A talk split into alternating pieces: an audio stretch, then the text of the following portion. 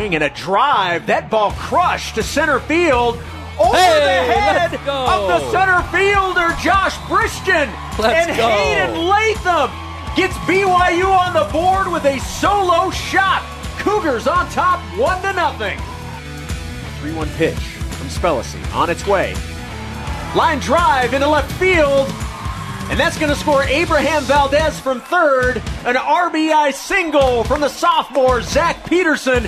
And BYU regains the lead 2 to 1. Yeah, that's a big time hit right there.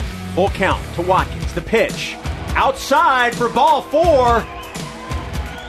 And it's a walk and an RBI for Brock Watkins.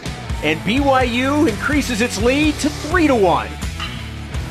Line drive from Latham right at the center fielder who makes the catch for the first out. Good. Tagging from third and scoring is Zach Peterson. And BYU adds to its lead. It is now 4 1 on the sacrifice from Hayden Latham. 1 1 pitch to Austin. Swing and a pop fly near the right field line. Second baseman over I makes the it. catch, and Danny Jelilich on his way Yes. home and slides in head first. I love it. Jelilich being aggressive from third, scores from third base, and now BYU leads 5 to 1.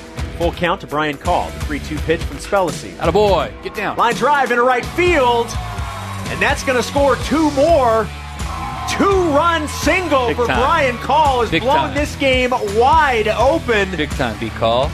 Is Mitch McIntyre and Brock Watkins score, and BYU now leads 7 to 1 over the Zags. The 1 1 pitch to Lund.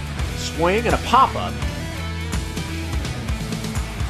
Drifting out of play near the right field stands.